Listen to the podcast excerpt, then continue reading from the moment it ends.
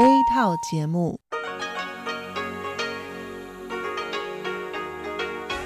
ที่นี่สถานีวิทยุเรดิโอไต้หวันอินเตอร์เนชันแนล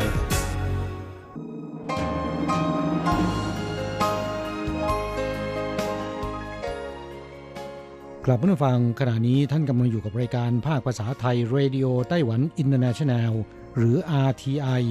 ออกกระจายเสียงจากกรุงไทเปไต้หวันสาธารณรัฐจีน เป็นประจำทุกวันนะครับ นอกจากรับฟังทางเครื่องรับวิทยุได้แล้ว ยังสามารถรับฟังรายการผ่านระบบออนไลน์ได้ที่ thai.rti.org.tw หรือที่ RTI Fanpage นะครับ ขอเชิญติดตามรับฟังรายการของเราได้ ตั้งแต่บัดนี้เป็นต้นไป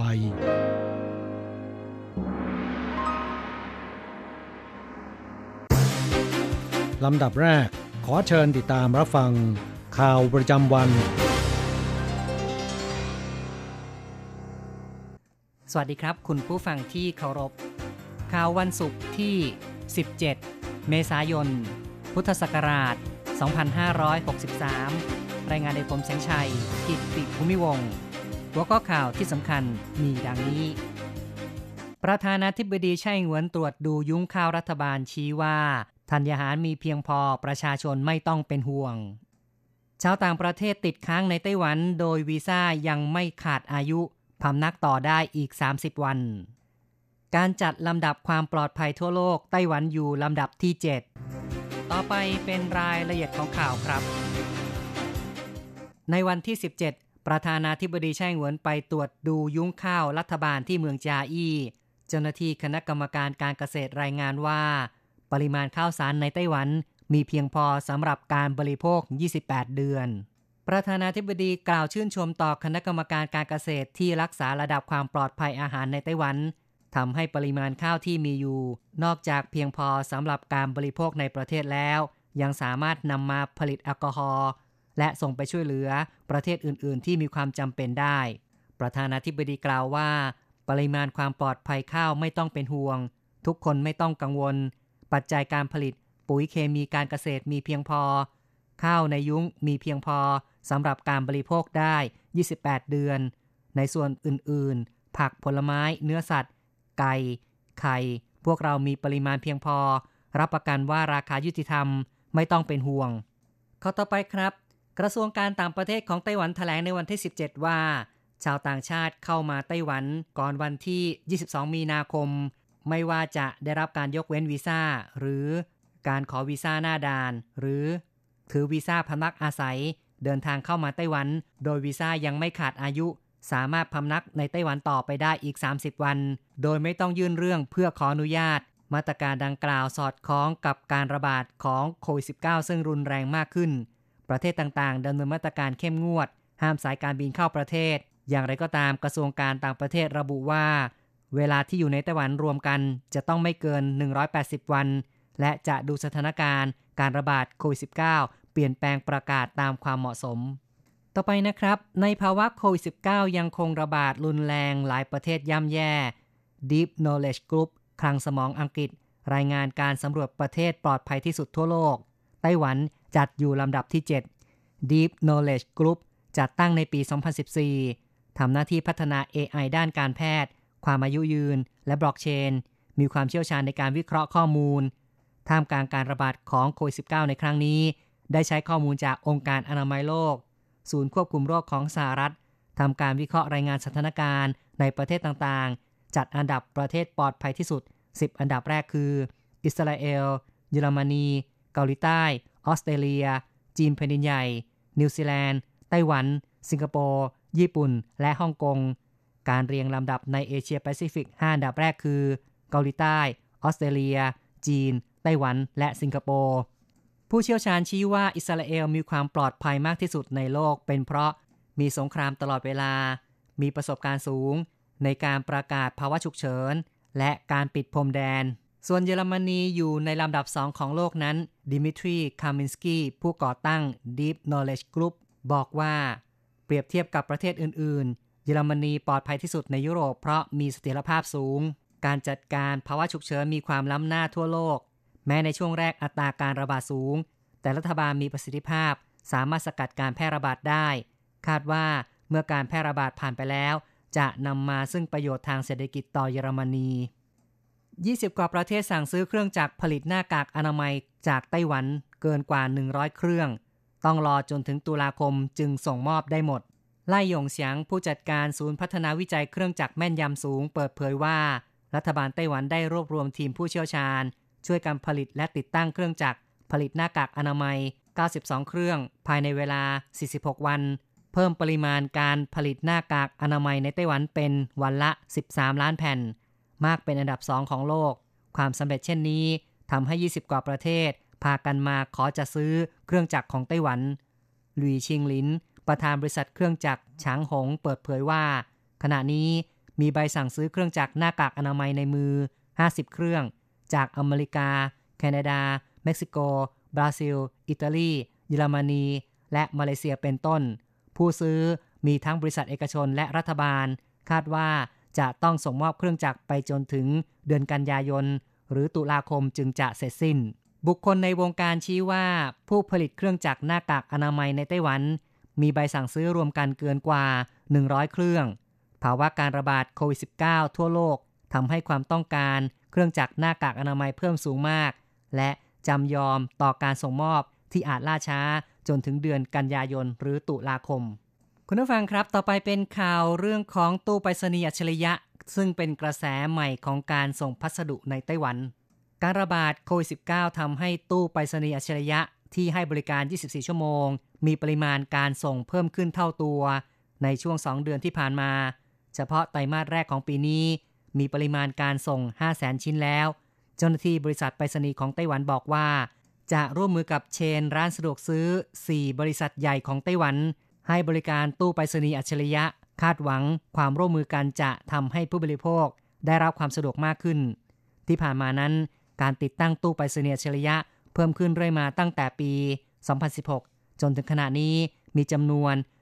1,989 ตู้แล้ว กระจายอยู่ตามสถานีรถไฟฟ้า ที่ว่าการเขต และในชุมชนต่างๆ ในปีนี้จะติดตั้งเพิ่มขึ้นอีก 400 แห่ง หากเทียบกับระบบโลจิสติกของร้านสะดวกซื้อ7 e เ e ่ e มีจำนวน 5,700 สาขา Family Mart มี 3,600 สาขาสำหรับตู้ไปรษณีย์อัจฉริยะมีเกือบ 2,000 จุด ถือว่ามีจุดบริการโลจิสติกมากเป็นอันดับ 3 รองจากร้านสะดวกซื้อทั้ง 2 แห่งสำหรับค่าบริการส่งพัสดุชิ้นละ 60-70 เหรียญไต้หวัน ทียบกับช่องทางอื่นต่ำกว่า ราคาเฉลี่ย 30%และยังชำระผ่านบัตร EasyCard iPass ซึ่งเป็นบัตรเงินสดที่ใช้บริการขนส่งสาธารณะที่มีการใช้งานแพร่หลาย จึงถือว่ามีความสะดวกมาก ตลอดจนในอนาคตมีการร่วมมือกับ PC Home เว็บช้อปปิ้งออนไลน์ ในภาวะการระบาดของโควิด -19 ผู้คนไม่อยากออกจากบ้าน การช้อปปิ้งออนไลน์ได้รับความนิยมมากขึ้น จึงส่งผลให้ การส่งพัสดุผ่านตู้ไปรษณีย์อัจฉริยะเพิ่มมากขึ้น ข้อต่อไปครับ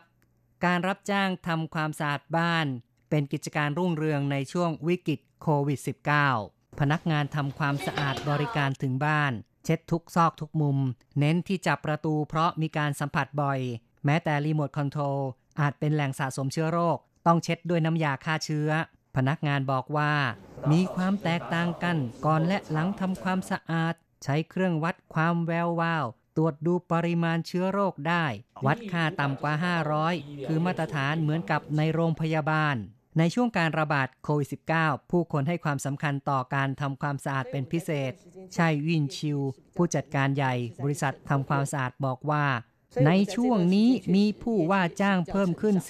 10%ไม่เพียงแต่ในบ้าน สำนักงานก็ว่าจ้างเพิ่มขึ้น บริษัททำความสะอาดมีรายได้เพิ่ม จึงคืนกำไรให้แก่สังคมด้วย แพทย์พยาบาลทำงานหนักทั้งวันช่วยรักษาผู้ป่วย ถ้าปัดกวาดเองจะลำบากมาก กลับบ้านแล้วควรพักผ่อน พวกเราจึงช่วยปัดกวาดบ้านฟรี ให้แก่เจ้าหน้าที่การแพทย์ ในช่วงการระบาดโควิด -19 ประชาชนกังวลด้านความสะอาดทำให้ธุรกิจรับจ้างทำความสะอาดเติบโตสวนกระแส คุณผู้ฟังครับข่าวประจำวันในส่วนของข่าวไต้หวันจบลงแล้วครับ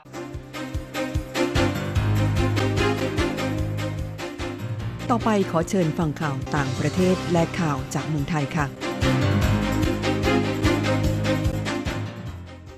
สวัสดีค่ะ คุณผู้ฟัง RTI ที่เคารพทุกท่านขอต้อนรับเข้าสู่ช่วงของข่าวต่างประเทศและข่าวประเทศไทยกับดิฉันมณพรชัยพุทธมีรายละเอียดของข่าวที่น่าสนใจดังนี้ สหรัฐเผยผู้นำ G7 สนับสนุนการวิจารณ์ WHO ทำเนียบขาวออกแถลงการณ์นะคะ หลังจากผู้นำ G7 เสร็จสิ้นการประชุมทาง video conference โดยระบุว่าบรรดาผู้นำกลุ่ม G7 สนับสนุนที่สหรัฐวิพากษ์วิจารณ์องค์การอนามัยโลก เรื่องจัดการกับการแพร่ระบาดของเชื้อไวรัสโคโรนาสายพันธุ์ใหม่ 2019 แถลงการณ์ระบุว่าการหารือส่วนใหญ่มุ่งเน้นไปที่การขาดความโปร่งใส และการจัดการกับการแพร่ระบาดอย่างไม่ถูกต้องขององค์การอนามัยโลก ซึ่ง G7 ขอเรียกร้องให้มีการทบทวนอย่างละเอียด และปฏิรูปกระบวนการ ทั้งนี้ผู้นำของกลุ่มประเทศ G7 นะคะ ตกลงที่จะปฏิบัติตามมาตรการที่จำเป็นทุกอย่าง เพื่อให้ทั้งโลกร่วมมือกันอย่างเข้มแข็ง ในการต่อกรกับวิกฤตสุขภาพครั้งนี้ รวมถึงวิกฤตด้านมนุษยธรรมและเศรษฐกิจที่เกี่ยวข้อง ประธานาธิบดีโดนัลด์ทรัมป์ผู้นำสหรัฐได้ประกาศเมื่อวันอังคารนะคะ ว่ากำลังจะยกเลิกการให้ทุนสนับสนุนองค์การอนามัยโลกเป็นการชั่วคราว โดยกล่าวหาว่าองค์การอนามัยโลกยึดแต่จีนเป็นศูนย์กลางในการจัดการกับไวรัสโควิด -19 Cathay Pacific จะปิดฐานลูกเรือในสหรัฐและเลิกจ้างพนักงาน สายการบิน Cathay Pacific Airways ของฮ่องกงเปิดเผยว่าจะปิดฐานลูกเรือ 3 แห่งในสหรัฐ และเลิกจ้างพนักงาน 286 คน เนื่องจากการระบาดของเชื้อไวรัสโควิด -19 ทำให้การเดินทางทั่วโลกหยุดชะงักแถลงการณ์ของ Cathay ระบุว่ากำลังติดต่อกับลูกเรือที่ได้รับผลกระทบ รวมถึงสหภาพแรงงานในนิวยอร์กซานฟรานซิสโกและลอสแองเจลิส เดือนที่แล้ว Cathay Pacific ประกาศปิดฐานลูกเรือในเมืองแวนคูเวอร์ ซึ่งมีลูกเรือ 147 คน โดยส่วนหนึ่งเป็นการทบทวนธุรกิจ และเมื่อวานนี้ก็เปิดเผยว่ากำลังจะสำรวจตัวเลือกที่มีทั้งหมด เพื่อฝ่าวิกฤต และทำทุกอย่างเพื่อรักษาเงินสดไว้ โดยในสัปดาห์นี้นะคะมีอยู่หนึ่งวันที่มีผู้โดยสารเพียง 302 คน จากที่เคยมีวันละ 1 0 0 0 0 0 คน Cathay Pacific จอดเครื่องบินเป็นส่วนใหญ่ค่ะ เนื่องจากความต้องการลดลง โดยในเดือนเมษายนและพฤษภาคมจะบินเฉพาะเที่ยวบินหลักที่ไปยังจุดมุ่งหมายสำคัญ คือปักกิ่งลอสแองเจลิสสิงคโปร์ซิดนีย์โตเกียวและแวนคูเวอร์คิดเป็นร้อยละสามของการบินปกติสิงคโปร์พบผู้ติดเชื้อโควิด -19 วันเดียว 728 คน สถานการณ์แพร่ระบาดของไวรัสโควิด -19 ที่สิงคโปร์เมื่อวานนี้นะคะ มีผู้ติดเชื้อรายใหม่เพียงวันเดียวมากสุดเป็นประวัติการณ์ถึง 728 คน ในจำนวนนี้ 654 คนเชื่อมโยงกับแรงงานต่างชาติที่ถูกกักตัวอยู่ตามหอพัก จนถึงขณะนี้มีผู้ติดเชื้อโควิด -19 ในสิงคโปร์แล้วเกือบ 4,500 คน เสียชีวิตแล้ว 10 คน ขณะที่กลุ่มสิทธิมนุษยชนนะคะ วิพากษ์วิจารณ์รัฐบาลสิงคโปร์ไม่ให้ความสำคัญกับปัญหาการแพร่ระบาดของเชื้อโควิด -19 ตามหอพัก ที่ใช้กักตัวแรงงานต่างชาติเท่าที่ควร ซึ่งเป็นสถานที่ที่พบการแพร่ระบาดอย่างรวดเร็วส่วนที่ญี่ปุ่นค่ะนายกรัฐมนตรีชินโซอาเบะตัดสินใจนะคะ ขยายประกาศภาวะฉุกเฉินไปทั่วประเทศ จนถึงวันที่ 6 พฤษภาคม เปิดทางให้ผู้ว่าราชการทุกจังหวัดนะคะ เรียกร้องให้ประชาชนอยู่แต่ในบ้านนายอาเบะยังขอร้องให้ประชาชนลดการติดต่อกันให้ได้อย่างน้อยร้อยละเจ็ดสิบถึงแปดสิบเพื่อจะได้ยกเลิกประกาศภาวะฉุกเฉินได้ตามเวลาที่กำหนด จนถึงขณะนี้นะคะ ญี่ปุ่นพบผู้ติดเชื้อแล้วกว่า 9,000 คน เสียชีวิตแล้วเกือบ 200 คน ต่อไปเป็นข่าวจากประเทศไทยค่ะ กระทรวงพาณิชย์ออก 6 มาตรการช่วยเหลือเกษตรกรสวนผลไม้ นายจุลินลักษณะวิสิทธิ์รองนายกรัฐมนตรีและรัฐมนตรีว่าการกระทรวงพาณิชย์เปิดเผยว่า มาตรการช่วยเหลือชาวสวนผลไม้ ได้ดำเนินการร่วมกับกระทรวงเกษตรและสหกรณ์กับกระทรวงพาณิชย์ และได้มีการหารือร่วมกันในส่วนของเกษตรกร ลงผู้ประกอบการตลาดรวมทั้งผู้ส่งออกด้วย โดยมีข้อสรุปร่วมกันนะคะถึงมาตรการของกระทรวงเกษตรและกระทรวงพาณิชย์ ในการให้ความช่วยเหลือ ประกอบด้วยมาตรการที่ 1 ค่ะในส่วนของชาวสวน ได้มีมาตรการเร่งรัดนะคะ โดยกระทรวงเกษตรเนี่ยได้ออกการรับรอง GA GAP ที่สวน เพื่อให้สวนได้รับรองว่ามีมาตรฐานและสามารถส่งออกได้ กับในเรื่องของการเข้าไปช่วยดูแลคุณภาพ รวมถึงการปรับปรุงรายงานเพื่อให้มาช่วยเก็บผลไม้ในพื้นที่ตามแต่ละเขตได้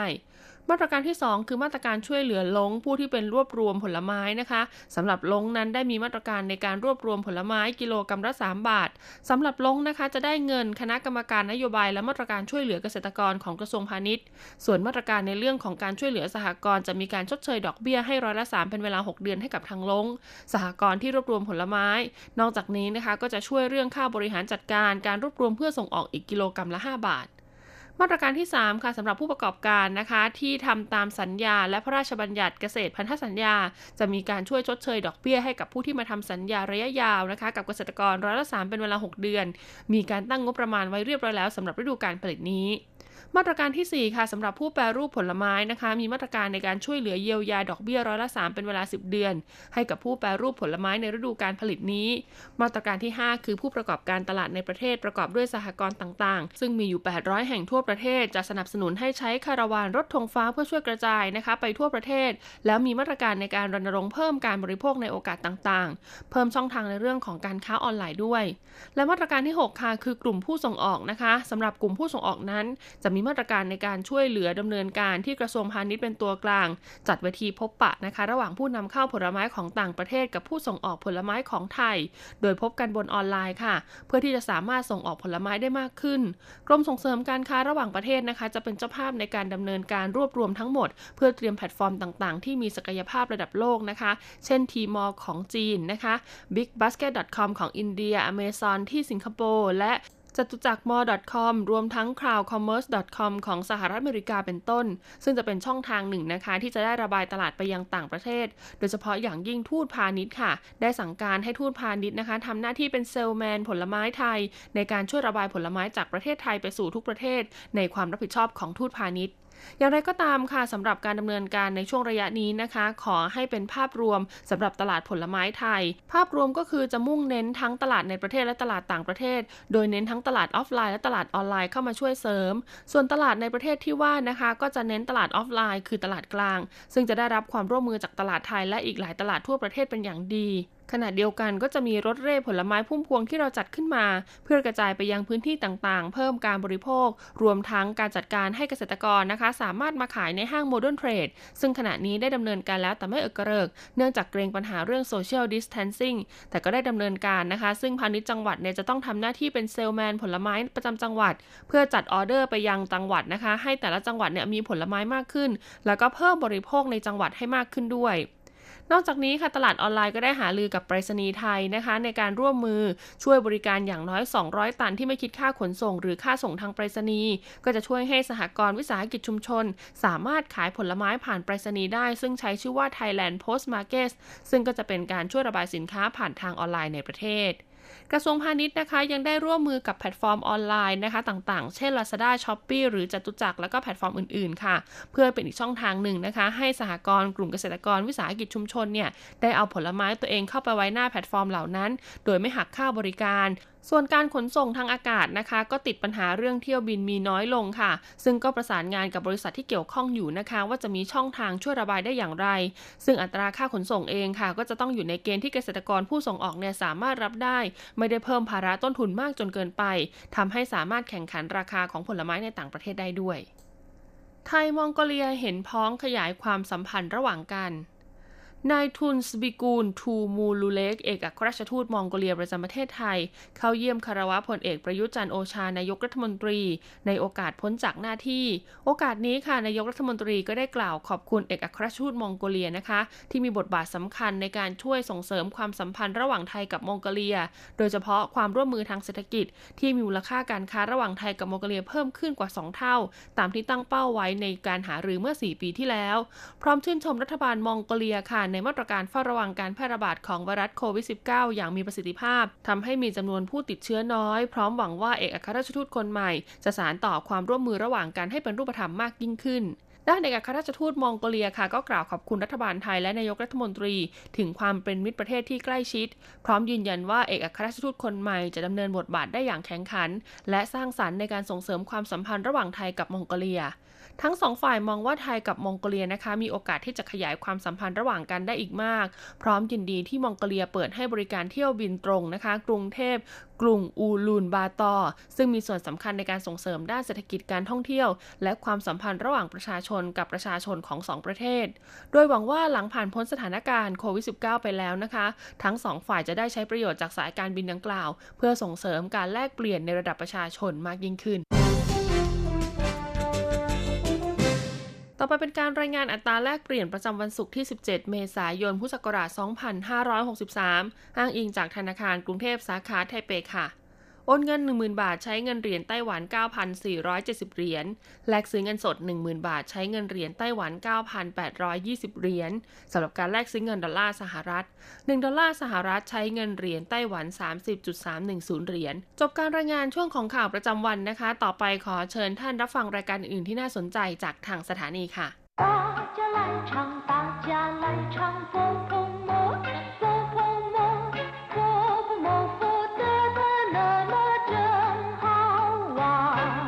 สวัสดีครับเพื่อนฟัง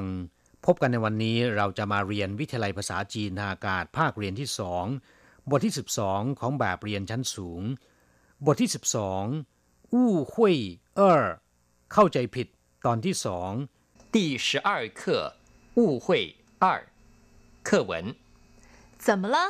跟嫂夫人闹别扭了？唉，一言难尽，纯粹是个误会。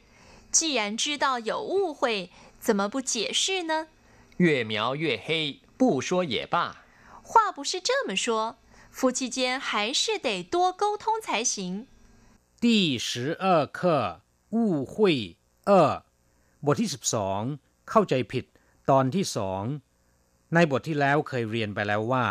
คำว่าอู้หุยแปลว่าเข้าใจผิด ซึ่งอาจจะเป็นความเข้าใจผิดในคำพูดของคนอื่น หรือเป็นการเข้าใจผิดในเจตนารมณ์ของผู้อื่นก็ได้ เรียกว่า อู้หุย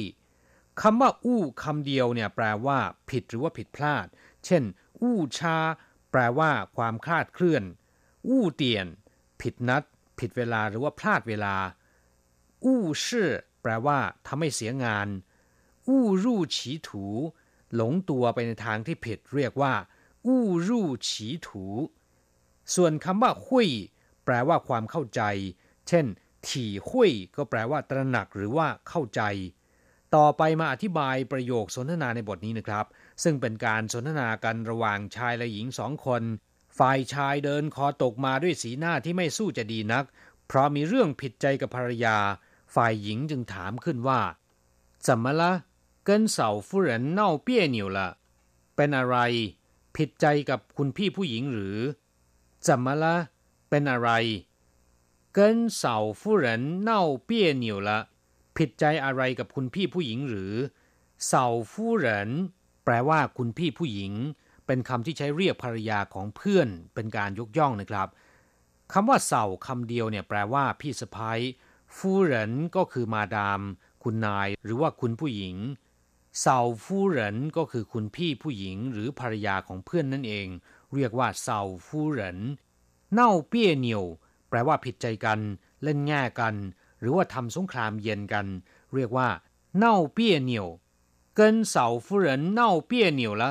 ผิดใจอะไรกับคุณพี่ผู้หญิงหรืออ้าย一言难尽纯粹是个误会เฮ้ยเรื่องมันยาว เป็นเรื่องเข้าใจผิดแท้ๆคำว่าอายเป็นคำถอนหายใจ มีความหมายและวิธีใช้ในทำนองเดียวกันกับ เฮ้ย ในภาษาไทย ยี่เหยียนหนานจิ้น แปลว่าเรื่องมันยาว ไม่สามารถใช้คำพูดเพียงคำสองคำมาอธิบายได้ เรียกว่า ยี่เหยียนหนานจิ้น纯粹是个误会เป็นเรื่องเข้าใจผิดแท้ๆ纯粹แปลว่าบริสุทธิ์ แปลว่าแท้ๆ หรือแปลว่าอย่างเดียว是个误会เป็นเรื่องเข้าใจผิด误会เรื่องเข้าใจผิด 纯粹是个误会เป็นเรื่องเข้าใจผิดแท้ๆ既然知道有误会怎么不解释呢ในเมื่อรู้ว่ามีการเข้าใจผิดทำไมไม่อธิบายล่ะ既然แปลว่าในเมื่อ知道แปลว่า รู้ว่า ทราบว่า有误会มีเรื่องเข้าใจผิด หรือว่าเป็นการเข้าใจผิด既然知道有误会 ในเมื่อรู้ว่าเป็นการเข้าใจผิด怎么不解释呢ทำไมไม่อธิบายเล่า怎么ก็คือทำไม不解释呢ไม่อธิบายเล่า解释แปลว่าอธิบาย不解释ก็คือไม่อธิบาย既然知道有误会怎么不解释呢ในเมื่อรู้ว่าเป็นการเข้าใจผิดทำไมไม่อธิบายเล่า越描越黑 不说也罢ยิ่งอธิบายก็ยิ่งเข้าใจผิดหนักเข้าไปอีก ไม่พูดดีกว่า 越描越黑แปลว่ายิ่งอธิบายหรือว่ายิ่งพูดก็ยิ่งเข้าใจผิดหนักเข้าไปอีก不说也罢ไม่อธิบายดีกว่า话不是这么说夫妻间还是得多沟通才行จะพูดอย่างนี้ก็ไม่ถูก สามีภรรยากันต้องหาทางทำความเข้าใจกันถึงจะถูกต้อง ฟูชีก็คือสามีภรรยา ฟูชีเจียนระหว่างสามีภรรยา还是得多沟通才行ต้องหาทางทำความเข้าใจกันถึงจะถูกต้อง ตัวเกาทงก็คือ พยายามทำความเข้าใจใช้สิงถึงจะถูกต้อง กลับมาฟังหลังจากทราบความหมายของประโยคสนทนาในบทนี้ผ่านไปแล้วนะครับ ต่อไปขอให้เปิดไปที่หน้า 52 ของแบบเรียน เราจะไปทำความรู้จักกับคำศัพท์ใหม่ๆในบทเรียนนี้ ศัพท์คำที่หนึ่งเสาฟูเหรินแปลว่าคุณพี่ผู้หญิง เวลาที่เราเรียกภรรยาของเพื่อนหรือของผู้อื่นจะเรียกว่าเซาฟูเหรินซึ่งเป็นคำที่ยกย่องคนอื่น หรือถ้าเป็นเพื่อนที่สนิทกันมาก จะเรียกว่าต้าเซาที่แปลว่าพี่สะพ้ยใหญ่ก็ได้คำว่าเซาคำเดียวนะครับ แปลว่าพี่สะพ้ยอย่างเสาเซาหรือว่าเสาเจก็คือภรรยาของพี่ชาย เออเสาพี่สะพ้ยคนที่สองหมายถึงภรรยาของพี่ชายคนที่สองนะครับ ชงเสาก็คือพี่ชายและพี่สะพ้ยส่วนคำว่าฟูเหรินหมายถึงคุณนาย มาดามหรือว่าคุณผู้หญิง อย่างในภาพยนตร์กำลังภายในของจีน มักจะได้ยินเรียกสตรีที่เป็นภรรยาของขุนนาง หรือผู้มีอำนาจบารมีว่าฟูเหรินซึ่งในภาษาไทยของเราจะเรียนเสียงเรียกว่า ฟูหยินนะครับ ศัพท์คำที่สองเน่าเปี้ยเนียวแปลว่าไม่ลงรอยกัน ไม่รอมชอมกัน ผิดใจกัน เล่นแง่กัน หรือทำสงครามเย็นต่อกัน เรียกว่า เน่าเปี้ยเนียวคำว่าเน่าคำเดียวเนี่ยหมายถึงการระบายอารมณ์ที่ไม่พอใจ เช่น เน่าฉิงชี่เป็นการแสดงอารมณ์ที่ไม่ค่อยพอใจ ส่วนคำว่า เปี้ยเหนียวนะครับ แปลว่าไม่ลงรอย เล่นแง่กันหรือเอาใจยากก็ได้นะครับ เวลาที่สามีภรรยาหรือเพื่อนฝูงเกิดเรื่องเข้าใจผิด ไม่ค่อยพอใจกัน แต่ไม่ถึงขั้นทะเลาะวิวาท ต่างฝ่ายต่างเล่นแง่กัน หรือทำสงครามเย็นต่อกัน เรียกสภาพการเช่นนี้ว่า เน่าเปี้ยเหนียวศัพท์คำที่สามยี่เหยียนหนานจิ้น แปลว่า เรื่องมันยาว หรือไม่สามารถอธิบายได้ในเวลาสั้นๆ ยี่เหยียนก็คือคำพูดคำเดียว หนานจิ้น แปลว่า ไม่จบง่ายๆ เมื่อนำมารวมกันเป็นวลีเดียวกันแล้ว มีความหมายว่าเรื่องมันยาว ใช่ว่าจะอธิบายสั้นๆ ได้หมดศัพท์คำที่สี่ฉวนช่วยแปลว่า บริสุทธิ์ แท้ โดยเฉพาะอย่างเดียวหรือว่าฝ่ายเดียว อย่างเช่น他的做法纯粹是讨好上司พฤติการของเขา ก็เพื่อเอาอกเอาใจผู้บังคับบัญชาอย่างเดียว我纯粹是想帮忙他 ผมคิดจะช่วยเหลือเขาอย่างเดียว ศัพท์คำที่ห้าเย่เหมียวเย่เฮแปลตรงๆว่ายิ่งวาดก็ยิ่งดำ คนจีนเวลาวาดเขียนนิยมใช้ผู้กันจิ้มหมึกมาวาด เมื่อวาดถึงจุดละเอียดอ่อนหากไม่ระวัง ก็จะทำให้ภาพเลอะ ถ้ายิ่งไปวาดเพื่อให้หายเลอะ ก็จะยิ่งทำให้หมึกซึม แล้วก็เลอะเทอะกันไปใหญ่วลีนี้จึงถูกนำมาอธิบายว่า ในบางเรื่องยิ่งอธิบาย ก็จะยิ่งทำให้เกิดความเข้าใจผิดกันไปใหญ่ เรียกว่าเย่เหมียวเย่เฮศัพท์คำสุดท้ายเกาทง แปลว่าเจรจา พูดคุยกัน หรือสื่อความหมายต่อกัน เพื่อปรับความเข้าใจหรือปรับความสัมพันธ์ต่อกัน เรียกว่า เกาทงคำว่าเกาคำเดียว แปลว่า คูครอง หรือว่าท่อน้ำส่วนคำว่าทง แปลว่าโล่ง ทะลุ อย่างเช่น ทงช่าง แปลว่าโล่งคล่องตัว ไม่มีอะไรติดขัดทงเชอแปลว่าเปิดให้รถวิ่งได้ อย่างเช่นทงเชอเตียนหลี่ ก็คือพิธีเปิดให้รถวิ่งบนถนนได้ หรือพิธีเปิดการใช้ถนน เรียกว่าทงเชอเตียนหลี่ทงเต้าก็คือทางสัญจรซื่อทงปาตา แปลว่าทะลุไปทั่วทุกแห่ง หมายถึงการคมนาคมสะดวกนะครับ เรียกว่าซื่อทงปาตา เราจะกลับมาพบกันใหม่ในบทเรียนถัดไป สวัสดีครับ เราจะกลับมาพบกันใหม่ในบทเรียนถัดไป สวัสดีครับ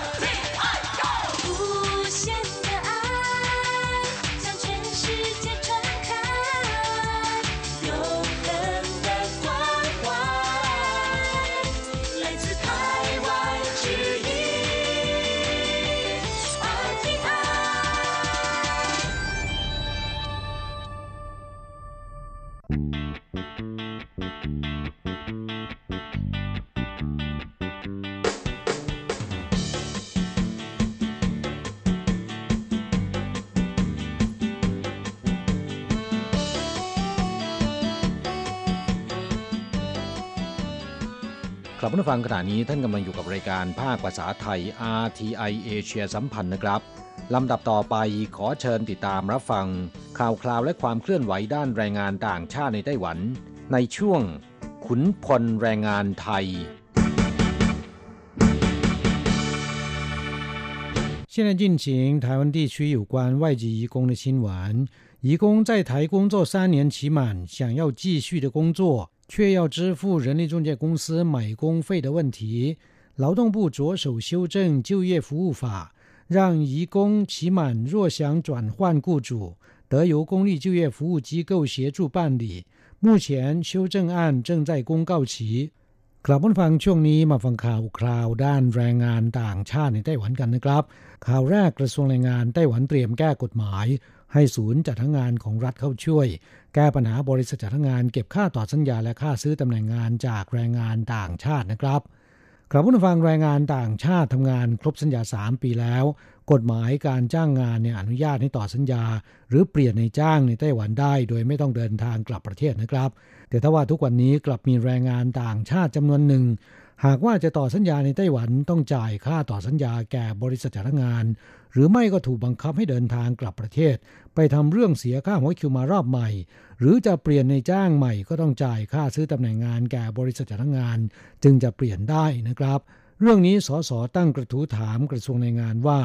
แรงงานต่างชาติต่อสัญญาหรือเปลี่ยนในจ้างใหม่ มักจะถูกบริษัทจ้างงาน เรียกรับเงินค่าซื้อตำแหน่งงาน มีสาเหตุมาจากกระทรวงแรงงานประชาสัมพันธ์ไม่ทั่วถึง กฎระเบียบในการต่อสัญญา หรือโอนย้ายในจ้างสลับซับซ้อน แรงงานต่างชาติเข้าไม่ถึงข้อมูล ต้องพึ่งพาบริษัทจ้างงาน จึงมักจะถูกเรียกเก็บค่าใช้จ่ายที่บริษัทจ้างงานเรียกว่าเป็นค่าบริการนะครับ ด้านกระทรวงแรงงานตอบว่า ขณะนี้กำลังอยู่ระหว่างปรับแก้กฎหมายการจ้างงาน เพื่อให้ศูนย์จัดหางานของรัฐ ซึ่งมีหน้าที่จัดหางานให้กับแรงงานท้องถิ่น สามารถให้บริการแรงงานต่างชาติได้ด้วย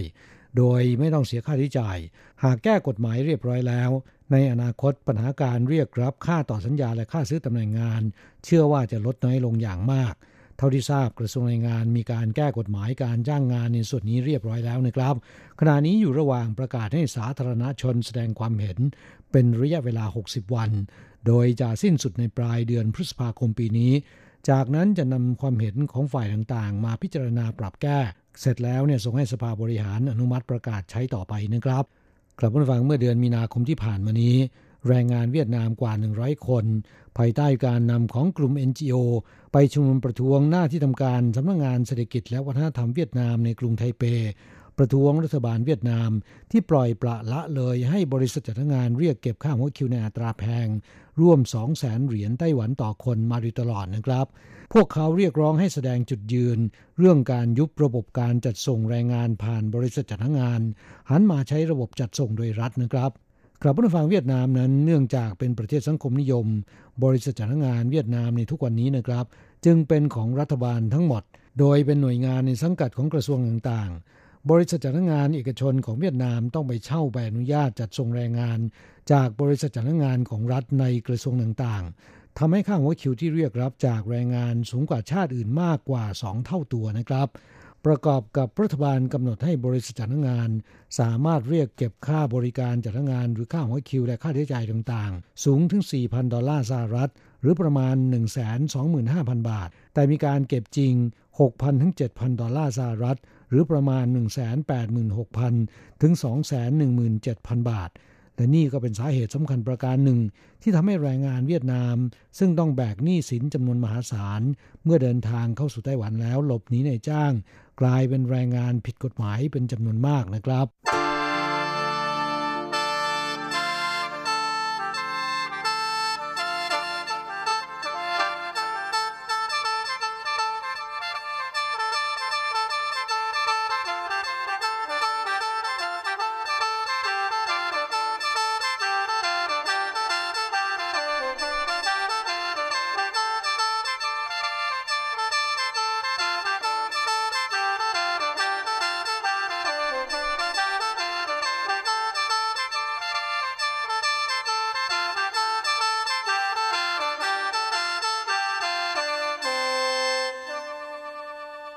ข่าวต่อไป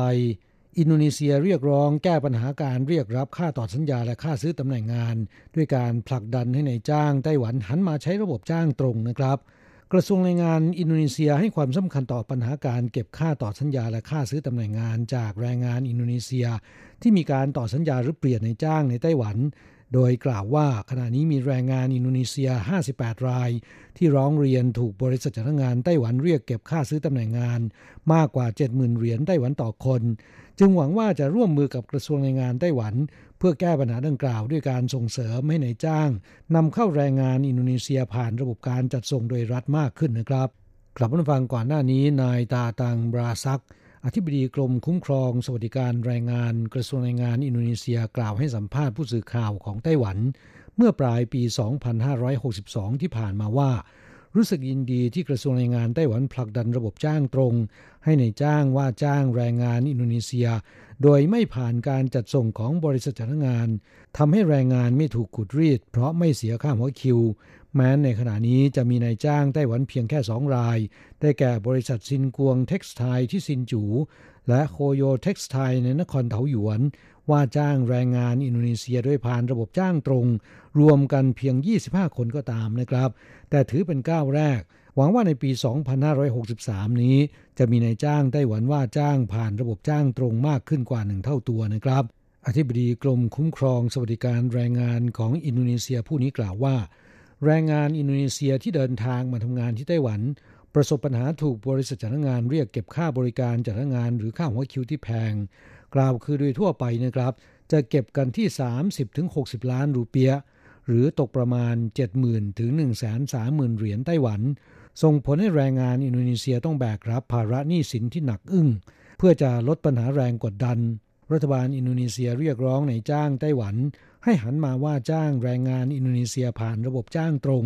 ซึ่งแรงงานนอกจากไม่ต้องจ่ายค่าหัวคิวแล้ว แต่ในจ้างจะต้องออกค่าใช้จ่ายในการเดินทาง อาทิค่าตรวจโรค ค่าธรรมเนียมขอวีซ่าเข้าเมือง และค่าตั๋วเครื่องบินเป็นต้นนะครับ ครับผู้ฟังระบบจ้างตรงในไทยเนี่ยเรียกกันว่าการจัดส่งโดยรัฐนั้นนะครับ แรงงานไทยจัดเป็นชาติแรกที่มีการจัดส่งโดยรัฐมาอย่างไต้หวัน โดยไม่ผ่านบริษัทจ้างงานนะครับ ตั้งแต่ปี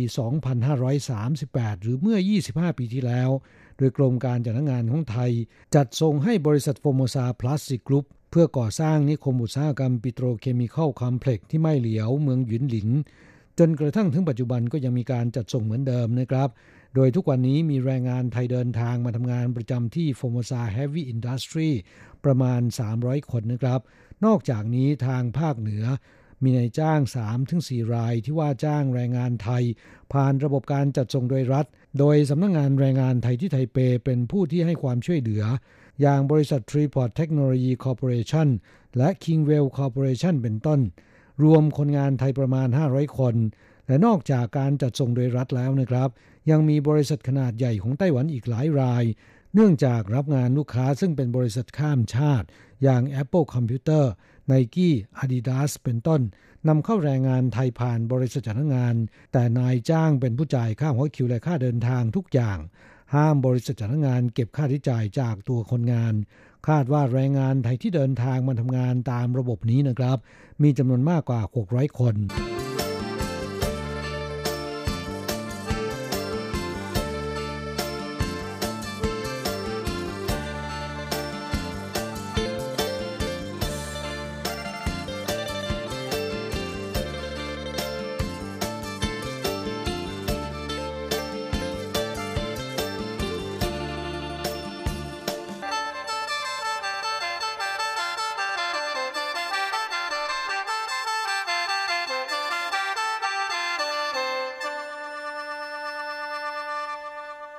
ไปมาฟังข่าวคราวในแวดวงคนงานไทยนะครับตำรวจตรวจมือถือคดียาเสพติด สาวไปถึงเป็นเจ้ามือหวยใต้ดิน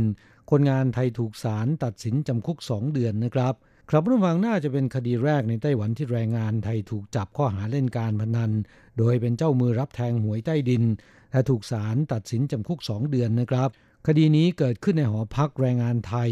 ในโรงงานแห่งหนึ่งในนครไถหนาน เริ่มจากเมื่อปลายปี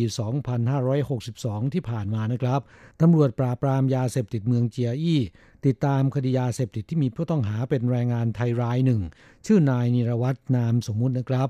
หลังจากจับกลุ่มแรงงานไทยรายนี้ได้แล้วตำรวจตรวจสอบโทรศัพท์มือถือของแรงงานไทยรายนี้ เพื่อติดตามหาร่องรอยแหล่งที่มาของยาเสพติด พบชื่อและเบอร์โทรศัพท์ของแรงงานไทยรายหนึ่งคือวานิดา นามสมมุตินะครับทำงานอยู่ในนครไถหนาน เป็นเจ้ามือเปิดรับแทงหวยใต้ดินของไทยตำรวจจึงจับกลุ่มและส่งฟ้องศาลและเมื่อปลายเดือนมีนาคมที่ผ่านมานี้นะครับศาลไถหนานตัดสินจำคุกวานิดาเป็นเวลาสองเดือน ข้อหาเป็นเจ้ามือเล่นการพนัน ส่วนนายนิรวัตรถูกลงโทษปรับเงิน 1,000 เหรียญไต้หวัน ข้อหาเล่นและเข้าออกในสถานที่เล่นการพนันนะครับ หนังสือพิพากษาของศาลนครไถหนานระบุว่า เมื่อวันที่ 16 ธันวาคม 2562 นายนิรวัตรถูกตำรวจตรวจสอบคดียาเสพติด ตรวจพบในโทรศัพท์มือถือมีการเล่นการพนัน ด้วยการแทงหวยใต้ดินที่มีวานิดาเป็นเจ้ามือ จึงดำเนินการจับกลุ่มทั้งเจ้ามือการพนันและผู้เล่น ทั้งนี้วานิดาแรงงานไทยให้การสารภาพว่า ใช้หอพักเปิดให้บริการแทงหวยใต้ดินของไทยโดยอาศัยอิงกับหวยรัฐบาลที่ออกทุกวันที่ 1 และ 16 ของเดือน ในราคาค่าแทงตั้งแต่ 500 ถึง 100 เหรียญ หากถูกเลขตัวท้าย 2 ตัวรางวันที่ 1 ของสลากกินแบ่งรัฐบาล ในแต่ละงวด ซึ่งมีเพียง1รางวัล โดยรับแทงตั้งแต่ 00 ถึง 99 ถ้าแทงถูกเจ้ามือจะจ่ายในอัตรา 1 ต่อ 60 หรือลูกค้าแทง 1 บาท เจ้ามือต้องจ่าย 60 บาท แก่ผู้ที่แทงถูก และยังมีเลขท้าย 3 ตัวรางวัลที่ 1 ของสลากกินแบ่งรัฐบาลในแต่ละงวด ซึ่งโอกาสที่ลูกค้าจะแทงถูกมีเพียง 1 ในพันเท่านั้น ตัวเลขที่จะแทงตั้งแต่ 000 ไปถึง 999 ถ้าแทงถูกเจ้ามือจะจ่ายในอัตรา 1 ต่อ 500 หรือว่าลูกค้าแทง 1 บาท เจ้ามือจะต้องจ่าย 500 บาทแก่ผู้ที่แทงถูก แต่หากไม่ถูกเจ้ามือจะเป็นผู้รับเงินของผู้เล่นทั้งหมด จากจุดนี้ยืนยันได้ว่าวานิดาตั้งวงเล่นการพนัน โดยชักชวนผู้เล่นมาแทงหวยใต้ดินและรับผลประโยชน์จากการแทง เล่นการพนันอย่างผิดกฎหมาย แต่เนื่องจากแรงงานไทยทั้งสอง รับสารภาพและให้ความร่วมมือโดยดี จึงตัดสินลงโทษในสถานเบา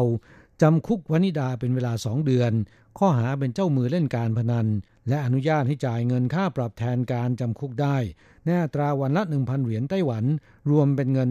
61,000 เหรียญไต้หวัน ส่วนนายนิรวัตร ถูกลงโทษปรับเงิน 1,000 เหรียญข้อหาเล่นการพนันนะครับ กลับมาฟังเมื่อพูดถึงหวย คนส่วนใหญ่จะนึกไปถึงลอตเตอรี่และหวยใต้ดิน จะมีสักกี่คนที่รู้ว่าปีหนึ่งหนึ่งมีคนไทยซื้อหวยใต้ดินและลอตเตอรี่อย่างละเกือบ 20 ล้านคน คิดเป็นเงินจำนวนรวมกันเกือบ2แสนล้านบาทนะครับ บรรยากาศหาเลขเด็ด ตีเลขหวย หวังวันนี้รวย คนถูกหวยเข้าแจ้งความ ก็เป็นปรากฏการณ์ที่พบเห็นได้ทั่วไปเดือนละสองครั้งที่บ้านเรานะครับ แม้นคนส่วนใหญ่จะบอกว่าต้องการเสี่ยงโชค หรือหาความสนุกสนานเพลิดเพลิน เล่นนิดๆหน่อยๆเล่นบ้างไม่เล่นบ้าง ไม่สร้างผลกระทบต่อวิถีชีวิต หรือทำให้เศรษฐกิจการเงินมีปัญหา แต่หากว่าคนเล่นพัฒนาวงเงินในการซื้อ จากเงิน 10 เป็นเงินร้อยพันหมื่นหรือมากกว่านั้น เล่นจนติด การเล่นหวยก็อาจจะทำให้สูญเสียเงินจำนวนมาก และส่งผลกระทบต่อชีวิตและการงานโดยไม่รู้ตัว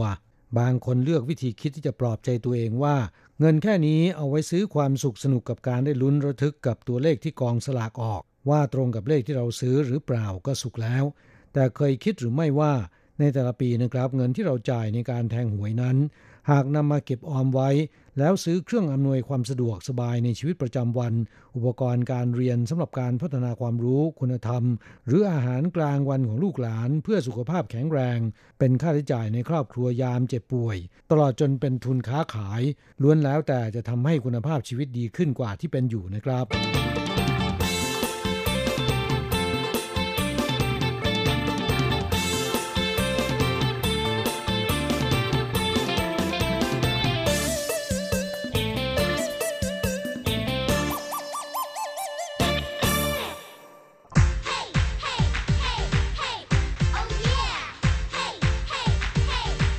อยากรู้ไหมไต้หวันมีอะไรดี ขยับเข้ามาสิ จะบอกให้ กับอะไรๆในไต้หวันเวอร์ชันเดี่ยวไมโครโฟน สวัสดีครับคุณฟังทุกท่านลาสำหรับสัปดาห์นี้อะไรๆในไต้หวันก็กลับมาพบกับคุณฟังแล้ว เช่นเคยลาสำหรับแม่บรรยากาศแบบโควิดโควิด ของไต้หวันช่วงนี้นะฮะในสัปดาห์นี้ก็ถือว่าเป็นอะไรที่ค่อนข้างจะแม่ดีดีเหลือเกินครับ ก็มีอยู่ 2 วันเลยนะฮะที่ไม่มีผู้ติดเชื้อเพิ่มนะเป็นศูนย์ก็ถือเป็นเรื่องน่ายินดีมากๆนะฮะในขณะเดียวกันก็มีข่าวน่าตกใจเหมือนกัน นั่นก็คือข่าวที่จำนวนผู้ที่เดินทางเข้าประเทศนะฮะก็ปรากฏว่าแหมเป็นศูนย์เหมือนกัน นะในช่วงหลายวันก่อน ก็ทำให้เป็นอะไรที่แปลกดีเลยทีเดียวนะฮะตั้งแต่เปิดใช้สนามบินมานะ40 กว่าปีนั้นเป็นครั้งแรกเลยโดยตอนนี้ทางฝ้าของสนามบินเถาหยวนนะฮะก็ได้ประกาศออกมาแล้วนะฮะว่าตั้งแต่เวลาศูนย์นาฬิกาของวันที่ 17 นี้เป็นต้นไปนะฮะก็จะมีการปิด เกตขึ้นลงเครื่องบินนะฮะ 20 ประตูเลยทีเดียวนะฮะ ตั้งแต่ A1 ถึง A5 กับ B1 ถึง B5 ของอาคาร 1 กับ C6 ถึง C10 และ D6 ถึง D10 ของอาคาร 2 จริงๆ ก็ไม่ใช่เรื่องอน่าแปลกใจอะไรนะ เพราะว่าไต้หวันเองนั้นก็ห้ามนักท่องเที่ยวจากต่างชาติเดินทางเข้ามาอยู่แล้วนะฮะ ตอนนี้ที่เข้ามาได้ก็มีแค่คนไต้หวันที่อยู่ต่างประเทศนะฮะ แล้วก็เดินทางกลับเข้ามา แค่นั้นเองนะก็เลยมีโอกาสอยู่แล้วที่จะไม่มีใครเดินทางเข้าประเทศเลยนะก็คงหวังว่าหลังจากโควิดผ่านพ้นไปนะก็อะไรๆน่าจะกลับมาดีดังเดิมนะแต่แม้ในส่วนของสาหกรรมการบินกับการท่องเที่ยวก็น่าจะหนักหน่อยนะเพราะว่ามันไม่ได้พึ่งพาเฉพาะในส่วนของความต้องการภายในประเทศเท่านั้นนะฮะแต่ว่ายังมีในส่วนของคนที่ต้องเดินทางไปต่างประเทศ หรือว่านักท่องเที่ยวจากต่างประเทศ จะเข้ามาเที่ยวไต้หวันก็เป็นอะไรที่อาจจะต้องรออีกพักหนึ่งเลยนะแต่เชื่อว่าทันทีที่บรรยากาศในการแพร่ระบาดของโควิดทุเลาลงนั้นไต้หวันน่าจะกลายเป็นแหล่งท่องเที่ยวในระดับท็อปทอปของหลาย ๆ คนทีเดียว เพราะแม่ที่นี่ก็อย่างที่ทราบกันอยู่นะว่าสามารถจัดการปัญหาของโควิดได้ค่อนข้างจะดีจนคุมสถานการณ์ในประเทศ ได้แบบเอาอยู่ แล้วก็อยู่หมัดเลย และหนึ่งในส่วนของอปัจจัยที่ทำให้ไต้หวันนะฮะได้รับคำชื่นชมในระดับนานาชาติเยอะนั่นก็คือเรื่องของระบบการบริหารจัดการการซื้อขายหน้ากากอนามัยนั่นเองนะฮะเพียงแต่ว่าแมหลายคนเห็นการที่ไต้หวันมีโอกาสได้จัดการจัดสรรหน้ากากอนามัยได้แบบนี้แล้วเนี่ยก็รู้สึกว่าอยากจะให้บ้านเราทำกันบ้างเลยอย่างนี้นะขอเรียนว่ามันไม่ใช่เรื่องง่าย ๆ ที่จะทำกันได้ในเวลาแค่ วัน 2 วัน หรือแม้แต่ปี 2 ปีนะเพราะว่าระบบการจัดการบริหารหน้ากากอนามัยที่ไต้หวันเขาประยุกต์มาใช้นั้น เป็นระบบที่มีการต่อยอดนะฮะมาจากระบบประกันสุขภาพทั่วหน้านะที่ทำมาเป็นประมาณ 20 กว่าปีแล้วนะฮะเพราะฉะนั้นเนี่ยก็เลยมีระบบที่ค่อนข้างจะชัดเจนแน่นอนนะแล้วก็ครอบคลุม ดังนั้นก็เลยมาต่อยอดได้ไม่ยากนะเพราะว่าร้านยาทั่วประเทศนั้น เขาก็มีเครื่องอ่านบัตรเจ้าบัตรประกันสุขภาพทั่วหน้าอยู่ทุกร้านอยู่แล้วนะสำหรับร้านที่เป็นร้านยาที่จะช่วยจ่ายยานะเพื่อจะแบ่งเบาภาระของอคลินิกนะในไต้หวันและแน่นอนนะจากการที่ช่วงนี้การจำหน่ายหน้ากากอนามัยนั้น หลายคนก็ซื้อกันเยอะแล้วนะครับ แล้วก็ช่วงนี้ก็สามารถซื้อได้ทีละเยอะๆแล้วด้วยนะฮะ โดยสามารถซื้อได้ 9 แผ่นนะต่อ 14 วันต่อคนนะฮะ ในขณะที่ถ้าเป็นหน้ากากเด็กนั้น ก็ซื้อได้ 10 แผ่นนะต่อ 14 วันต่อคน ซึ่งที่ผ่านมานั้นทางร้านยาทั่วไต้หวันนะก็อาสานะครับมาช่วยเหลือในการเป็นจุด ขายหน้ากากนะโดยที่ทางร้านนั้นไม่ได้กำไรอะไรเลยนะแต่ต้องมายืนขายนะครับต้องมาแบ่งหน้ากากลงซองให้นะแล้วก็มายืนขายนะฮะโดยที่ไม่ได้กำไรนะนี่ต้องขอปรบมือให้กับความเสียสละของอร้านยาทั่วประเทศในไต้หวันเลย และแน่นอนฮะหลังจากที่ขายมาตลอดนะตั้งแต่ ต้นเดือนกุมภานะจนทุกวันนี้ก็ไม่ได้หยุดเลยนะครับ ทุกร้านต้องเปิดทุกวัน เพราะว่า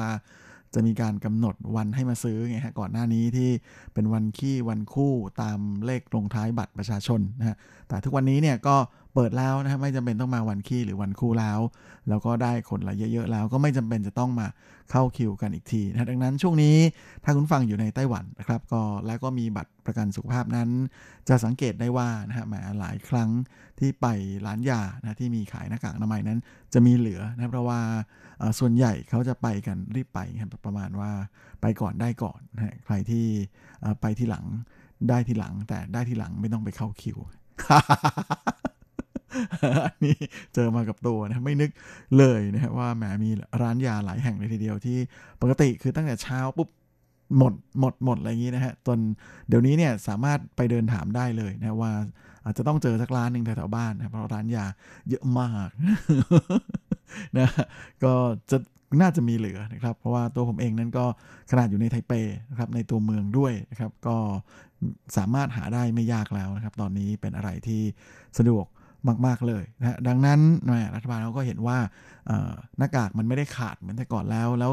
การเข้าถึงก็ไม่ยากแล้วนะครับรอยิ่งช่วงนี้มีระบบอินเทอร์เน็ตมาช่วยนะครับ ก็สามารถที่จะซื้อผ่านทางเน็ตได้ ดังนั้นก็ไม่จำเป็นจะต้องไปซื้อที่ร้านยาต่อไปนะเพราะตอนนี้สามารถเลือกไปรับตามร้านสะดวกซื้อ ได้ทุกแห่งเลยทีเดียวนะฮะ โดยแต่ละแห่งนั้นก็ออกโปรโมชั่นกันเต็มที่เลยนะว่ามารับหน้ากากที่นี่ซื้อนู่นซื้อนี่ได้ลดราคาอะไรประมาณอย่างนั้นนะก็แม่ถือว่าเป็นไอเดียที่ดีทีเดียวในการทำธุรกิจนะมาหัวพ่อค้ากันทั้งนั้นเลย นั่นแหละนะฮะรัฐบาลเขาก็เลยเห็นว่าแมตอนนี้ทางร้านยาเนี่ยก็น่าจะได้โอกาสพักบ้างนะฮะโดยตอนแรกนั้นทางสมาคมเภสัชของไต้หวันนะก็ได้เสนอกับ ทางรัฐบาลนะว่าขอหยุดขอหยุดสัปดาห์ละสองวันนะแต่ว่าณตอนนี้เนี่ยทางรัฐบาลนั้นก็ยังเจรจาอยู่นะโดยในช่วงแรกก็จะให้หยุดแค่วันอาทิตย์ก่อนนะแต่ยังไม่ได้มีการประกาศออกมานะแค่มีการเริ่มพูดคุยกันแล้ว จริงๆก็น่าเห็นใจนะฮะบางแห่งร้านยานั้นไม่ได้มีพนักงานมากมายเลยนะบางทีเภสัชเปิดเองขายเองทำเองอยู่คนเดียวโดยเฉพาะร้านยาแบบเก่าแก่นะในชุมชนที่ตั้งมานานๆนะบางทีแม้ เภสัชที่มาเปิดร้านมานั่งแจกหน้ากากเออไม่ใช่มานั่งขายหน้ากากอนามัยนะฮะก็เป็นเภสัชแบบระดับสวกันนะฮะแต่ต้องยืนมาแจกเป็นแบบหลายชั่วโมงนะอะไรก็ถือว่าเป็นอะไรที่เหนื่อย พอสมควรเลยทีเดียวนะฮะดังนั้นก็เลยอยากจะให้ทุกท่านนะครับที่ไปซื้อหน้ากากอนามัยที่ร้านยาทั้งหลายนั้นอย่าลืมขอบคุณนะครับเภสัช หรือว่าร้านยาที่คุณไปซื้อด้วยก็แล้วกันนะเพราะว่าพวกเขาก็เป็นอีกหนึ่งห่วงโซ่แห่งความเสียสละนะในห่วงโซ่ใหญ่ๆนะเช่นใหญ่ ๆ ของการป้องกันการแพร่ระบาดของโควิดในไต้หวันนะที่ได้ผลมากๆเหมือนกันนะแล้วก็ทำให้เราๆท่านๆ ที่ใช้ชีวิตอยู่ที่นี่นะก็ค่อนข้างจะรู้สึกมีความปลอดภัย ยังไงก็ขอขอบคุณเหล่าเภสัชและร้านยาทุกท่านมาอีกครั้งด้วยก็แล้วกันนะครับ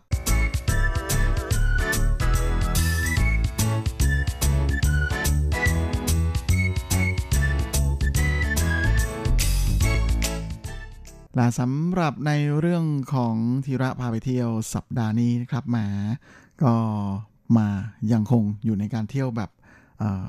ปลอดภัยปลอดภัย ไปเที่ยวที่มันกว้างๆอะไรประมาณนั้นนะตามป่าเขาลำเนาไพรดีกว่านะเป็นอะไรที่จะปลอดภัยมากกว่านะรู้สึกว่าเพราะว่าอากาศถ่ายเทดีนะและแน่นอนนะช่วงนี้ก็เป็นช่วงของการเที่ยวสวนหลังบ้านแห่งใหญ่ ของคนไทเปด้วยพอดีเลยนะฮะนั่นก็คือที่หยางมิงซานนะโดยช่วงนี้กำลังเข้าสู่ช่วงของเทศกาลดอกคาราลิลลี่และดอกไฮเดรนเยียนะก็คือเจ้าไหยี่นะฮะและซิ่วฉิวหวาที่กำลังบานสะพรั่งเต็มที่อยู่เลยนะฮะที่จูจือหู ซึ่งวิธีเดินทางนั้นก็นั่งรถไฟฟ้าไปลงที่สถานีซื้อไผ่ครับจะใกล้สุดแล้วก็ต่อ รถเมล์เล็กนะฮะสาย S8 หรือสาย 128 ก็ได้นะส่วนถ้าใครไปลงที่ไทเป Main Station นั้นก็ต่อสาย 260 นะครับ ไปลงที่สุดสายเลยนะครับ ที่หยางหมิงซานข้างบน แล้วก็ต่อ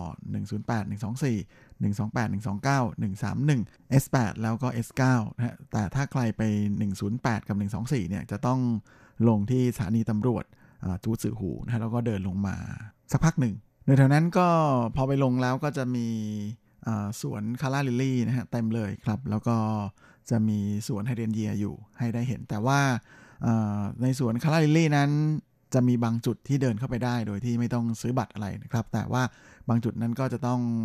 อผ่านร้านอาหารเข้าไปนะเพราะฉะนั้นส่วนใหญ่เขาก็จะถ้าคุณใช้บริการในร้านอาหารเนี่ยก็จะไปเที่ยวถ่ายภาพได้เขาก็ไม่เก็บเงินอะไรนะครับ แต่ถ้าจะเด็ด นะอยากจะนำกลับบ้านนั้น ก็เสียต่างหากก็แล้วแต่นะฮะแต่ละร้านคิดราคากันไป ส่วนใหญ่ก็จะตกประมาณไม่แพงหรอกนะฮะแค่หลักสิบเท่านั้นเองนะหรือบางสวนที่เขาจะเปิดให้ซื้อบัตรซื้อบัตรเข้าไปเด็ดโดยเฉพาะนะก็มีเหมือนกันนะครับ แล้วก็เอามาหักคืนเป็นค่าค่าอาหาร หรือว่าค่าดอกไม้อะไรก็ว่ากันไปครับ ก็เลือก ได้ตามความชอบใจเลยทีเดียว จริงๆ ถ้ามีโอกาสได้ไปที่จูจือหูนะฮะก็อยากจะให้เผื่อเวลาไว้ทั้งวันเลยนะครับ เพราะว่าอย่างมิงซานนั้น นอกจากจูจือหูนั้นก็ยังมีอะไรที่น่าเที่ยวอยู่เยอะมาก ๆ เลยทีเดียวนะฮะ โดยเจ้ารถเมย์สาย 108 ที่ผมพูดถึงไป เมื่อสักครู่นี้นะฮะเป็นรถเมย์ที่จะวิ่งวนตามจุดท่องเที่ยวสำคัญสำคัญนะฮะในอย่างในอุทยานแห่งชาติอย่างหมิงซานนะซึ่งเราสามารถที่จะนั่งรถเมย์เที่ยวได้เลย อย่างนั้นก็ดีนะถ้าจะนั่งรถเมย์เที่ยวอย่างหมิงซานนั้นอาจจะต้องระมัดระวังเรื่องของเวลานะครับเพราะว่า สักประมาณ4ี่ห้าโมงเย็นเนี่ยรถเมย์ก็จะหมดแล้ว โดยเฉพาะในส่วนของรถเมย์ที่จะลงเขา ถ้าคุณอยู่ตามจุดท่องเที่ยวนะแต่ถ้าคุณกลับมาถึงอู่รถที่ตรงนั้นตรงที่ลงรถเมย์สาย 260 ตรงนั้นได้เนี่ยก็อาจจะไม่ต้องเป็นกังวลเรื่องนี้สักเท่าไหร่นะผมเองเคยไปเที่ยวแถวเขตต้าถุนซานนะที่นั่งรถเมย์ ที่เป็นรถวนเข้าไปนี่แหละนะฮะแล้วก็ด้วยความที่เจ้ารถเมย์มันไปไม่ถึงต้าถุนซานฮะซึ่งตอนนั้นอยากไปมากนะฮะฟังชื่อแล้วน่าไปสถานที่แห่งหนึ่งเขาเรียกว่าหุบเขาผีเสื้อนะฮูเตียกูแหมไอเราก็นึกภาพว่ามันจะต้องเป็นผีเสื้ออลังการ เข้าไปอยู่ในดงผีเสื้อ จะต้องสวยแน่นอนเลย เราก็เลยตัดสินใจไปครับตอนนั้น สนุกมากเพราะว่าไปผิดช่วง สมัยนั้นไม่รู้ว่าผีเสื้อเนี่ยเขาจะมีเป็นช่วงๆนะช่วงนี้ยังไม่มานะเพิ่งเริ่มมา อยากจะให้ชุกๆเนี่ยต้องประมาณเอาช่วงนี้จริงๆมาแล้วนะครับ แต่ยังไม่ชุกมากนะถ้าจะชุกมากต้องปลายเดือนนะแล้วก็ช่วงต้นเดือนพฤษภา ช่วงนั้นนะครับแหมที่ตรงนั้นก็น่าไปมาก ๆ เลยนะซึ่งจะอยู่แถวๆบริเวณต้าถุนซานแล้วก็นอกจากนี้นะจากที่จูซือหูนั้น ถ้าไม่ลงรถนะฮะแล้วก็เลยขึ้นไปเนี่ยก็จะไปถึงจุดที่เป็นเฉาหยิวเคิงนะฮะซึ่งก็จะเป็นปากปล่องภูเขาไฟนะฮะตรงนี้ก็เป็นสถานที่ที่คนนิยมไปถ่ายภาพกันนะฮะใครที่ไม่เคยเห็นนะภูเขาไฟนะก็ไปดูกันได้นะฮะจะไม่เหมือนกับ ภูเขาไฟแบบที่เรานึกถึงนะเพราะว่ามันไม่ใช่เป็นภูเขาแล้วก็จะมีที่พุ่งออกมาเหมือนกับที่เราเห็นตามข่าวหรือภูเขาไฟฟูจิอะไรเงี้ยมันจะคนละแบบกันครับ เพราะว่าทางปล่องของภูเขาไฟของอที่จูซือหูตรงนี้เนี่ยเอ้ยไม่ใช่ที่อย่างมิงซานนะฮะเป็นเป็นเป็นเนินนะครับ แล้วก็เป็นเนินลาดลงมาครับ แล้วก็มีกลิ่นกรรมฐานที่ ค่อนข้างจะแรงมากเลยนะแต่ยังไงก็ตามนะ ถ้าคุณอยากจะเดินป่าอย่างมิงซานเออไม่ใช่ฮะที่นี่มันก็ไม่ค่อยป่าเท่าไหร่ เพราะว่าเป็นภูเขาหญ้าถ้าอยากจะเดินเที่ยวขึ้นพิชิตยอดสูงสุดนะก็ต้องลงรถควรจะลงรถที่นี่ แล้วก็เดินทะลุขึ้นไปบนเขาชิสิงสานนะยอดเขาเจ็ดดาว ซึ่งเดินไม่นานนะครับ แค่ประมาณชั่วโมงกว่าๆก็น่าจะถึงยอดได้แล้วนะฮะเป็นอะไรที่ไม่ค่อยเหนื่อย สะดวกดีได้วิชิตยอดอีกต่างหากนะเรามานะครับ ยังไงก็ลองไปกันดูได้นะแหมเมาเรื่องอย่างมิงซานนี่เมาได้มัน เดี๋ยวสัปดาห์หน้ามาเมาเรื่องของอย่างมิงซานกันต่อดีกว่านะไม่ได้หยิบมาเมาส์กันนานแล้ว สัปดาห์นี้เวลาหมดสลาวนะฮะคงจะต้องลากันไปตรงนี้เลย ก็ขอให้พรให้คุณฟังทุกท่าน โชคดีมีความสุขปลอดภัยจากโควิดนะครับ เฮ้งๆและสวัสดีครับ